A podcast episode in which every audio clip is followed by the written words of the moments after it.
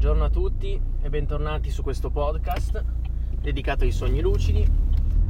Io come spesso è capitato sono in macchina e sto andando al lavoro.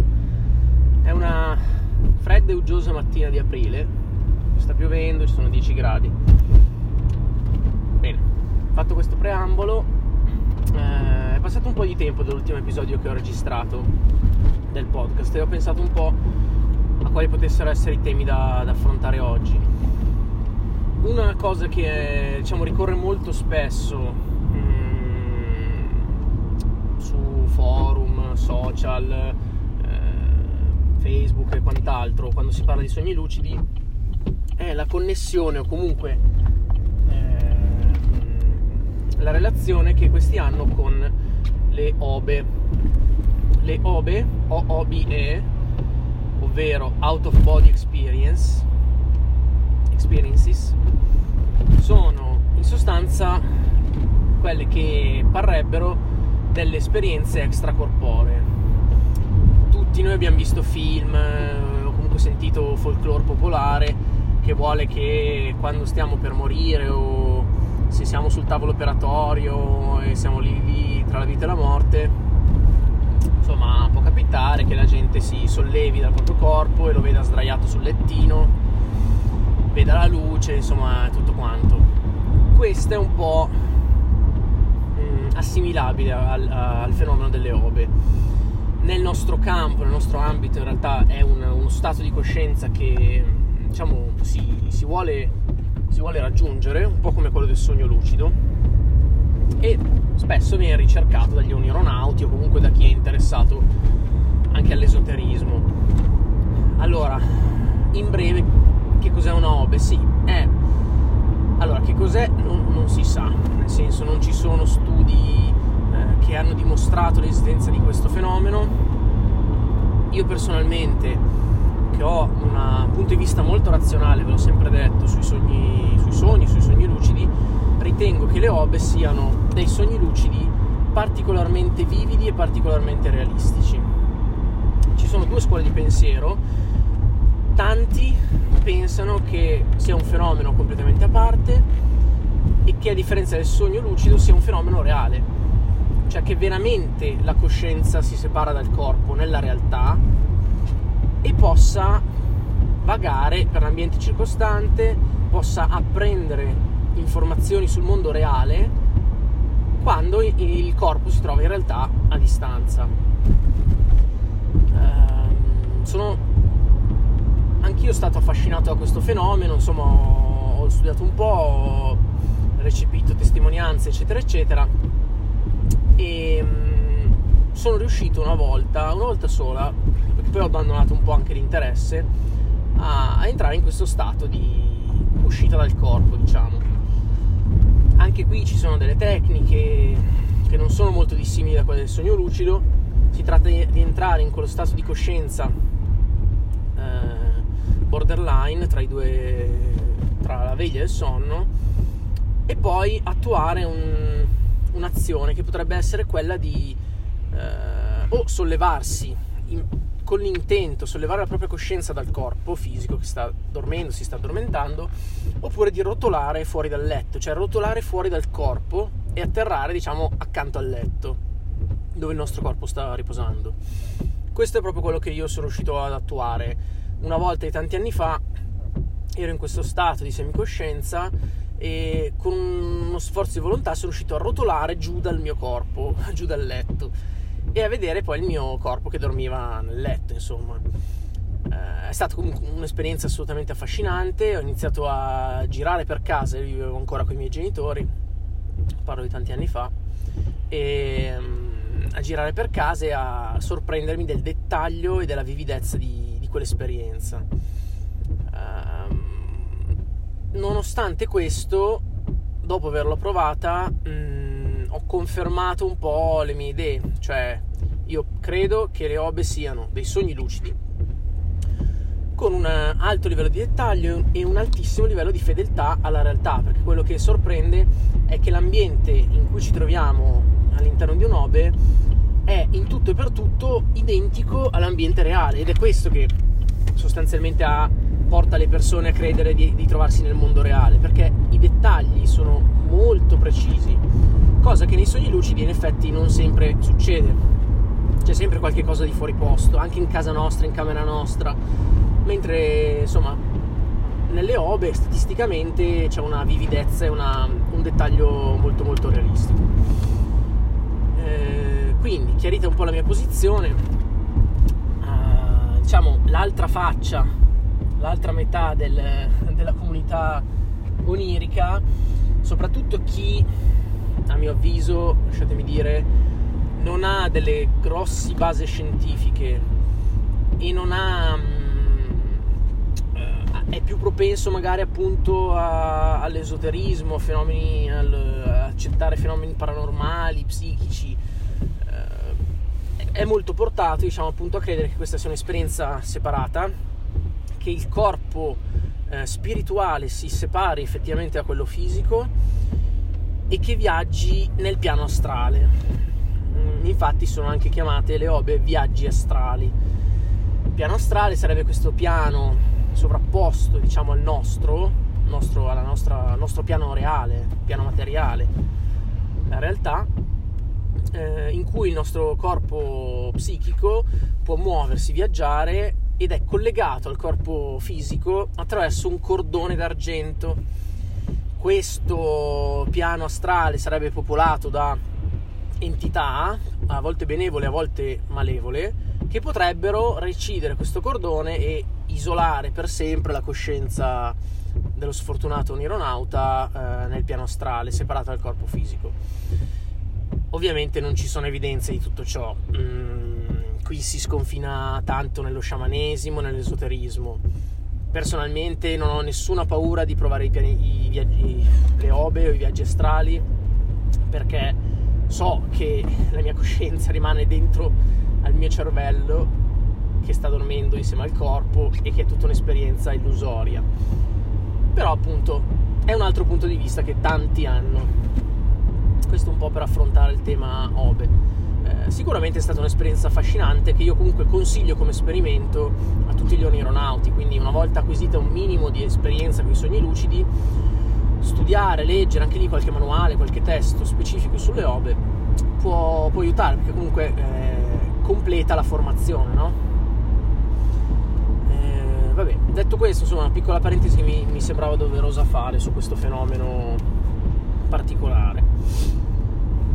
Um, ecco, sui libri che leggerete, spero, sui sogni lucidi, eh, all'interno di questi libri troverete spesso richiami alle obe e ogni, ogni, volta l'autore avrà un suo punto di vista, quindi ci sarà l'autore eh, super attendibile, super quotato che vi dirà che si tratta di un sogno lucido molto vivido e dettagliato, ma non altro che un sogno lucido, e troverete invece l'autore altrettanto quotato, altrettanto conosciuto, affidabile, che vi dirà che la coscienza si separa dal corpo, eccetera, eccetera. Quindi, insomma, anche la comunità, tra virgolette, ufficiale, scientifica, è un po' divisa su questo tema. Ecco, um, sempre prendendo un po' spunto dal, dal libro che sto leggendo di, di Wagner, che è um, Gateway to the Inner Self, che mi sembra fatto molto bene, sono, c'è tanta, tanta, esperienza, diciamo, tanti aneddoti, tante cose, tanti spunti utili. Lui ha una visione un po' mista, eh, scientifica sì, ma comunque che lascia spazio appunto a, eh, a ragionamenti anche di questo tipo sulle obe, su altri campi, diciamo. E, ehm, e lui sottolinea, e sono pienamente d'accordo con lui, il potere dell'intento, l'abbiamo già detto.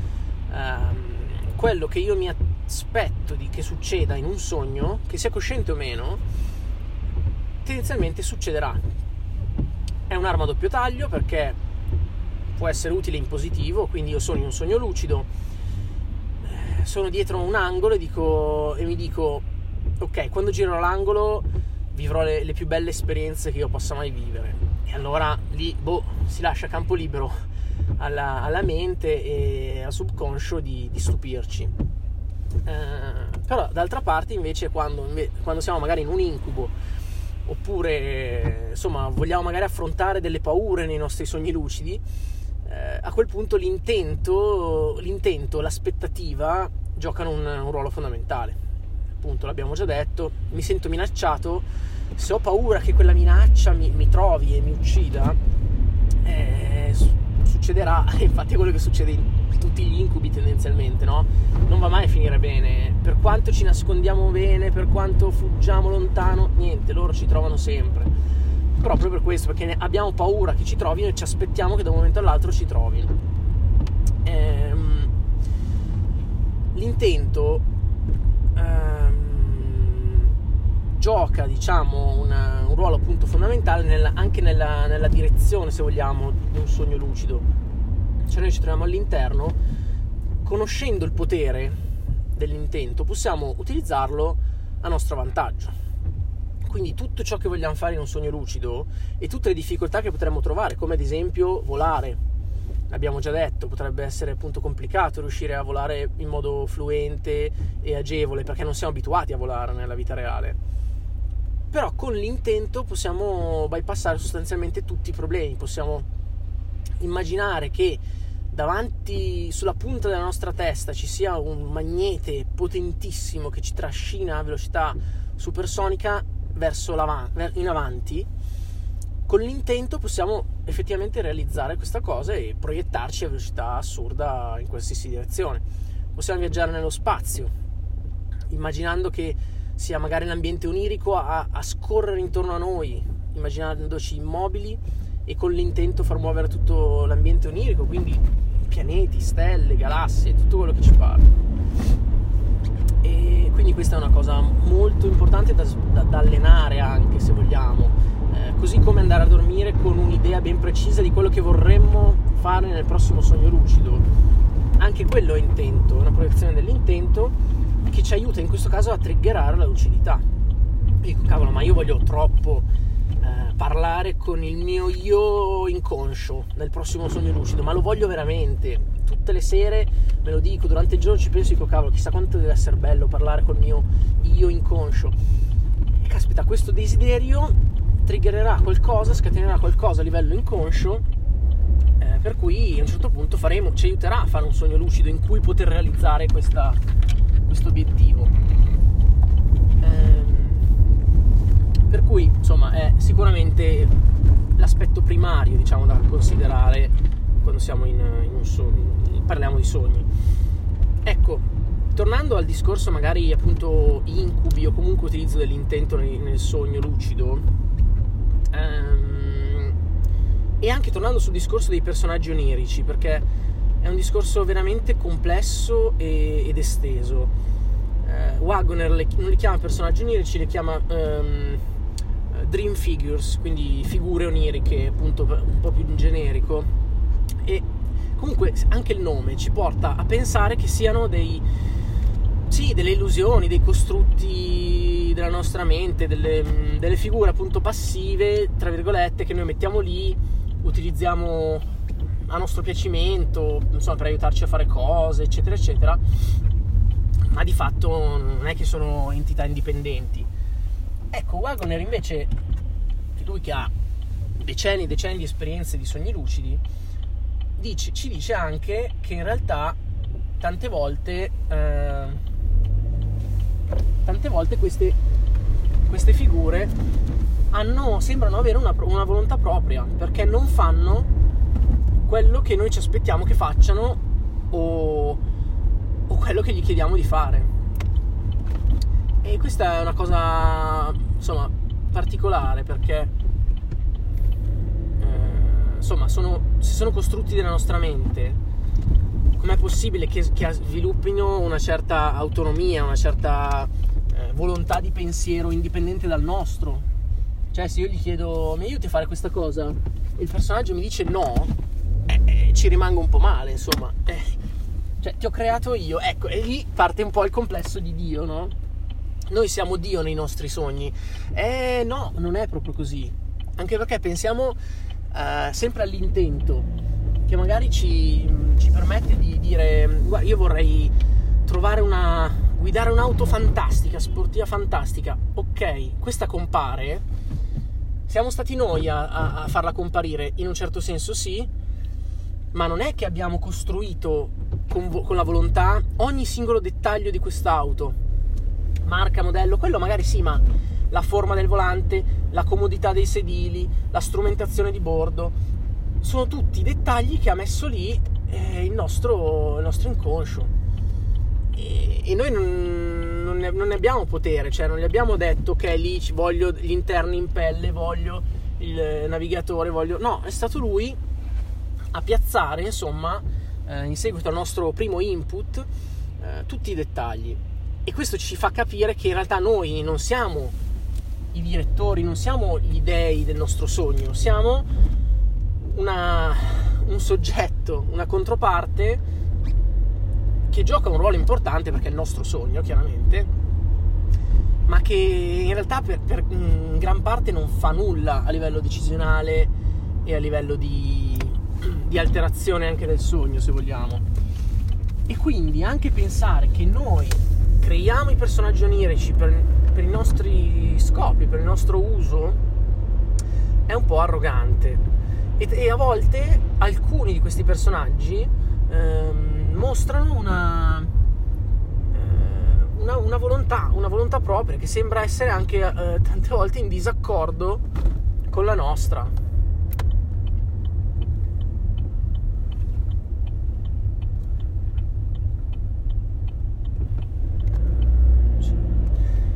Ok. Bene, detto questo, mm, non mi vorrei dilungare più di tanto oggi su questi temi, scusate ma sono un po' ne- immerso nel traffico e quindi a volte devo staccare la concentrazione dal mondo dei sogni a quello reale purtroppo. Detto questo vi lascio un po' immaginare su quanto ci siamo detti, eh, chiuderei qui questo episodio e... Mh, vi do appuntamento alla prossima. Ricordatevi sempre che io sulla casella mail sognocosciente chiocciolagmail.com sono assolutamente disponibile a rispondere a qualsiasi domanda, perplessità, dubbio, eh, qualsiasi confronto, mi farebbe molto piacere. E vi saluto, vi auguro una buona giornata e buoni sogni.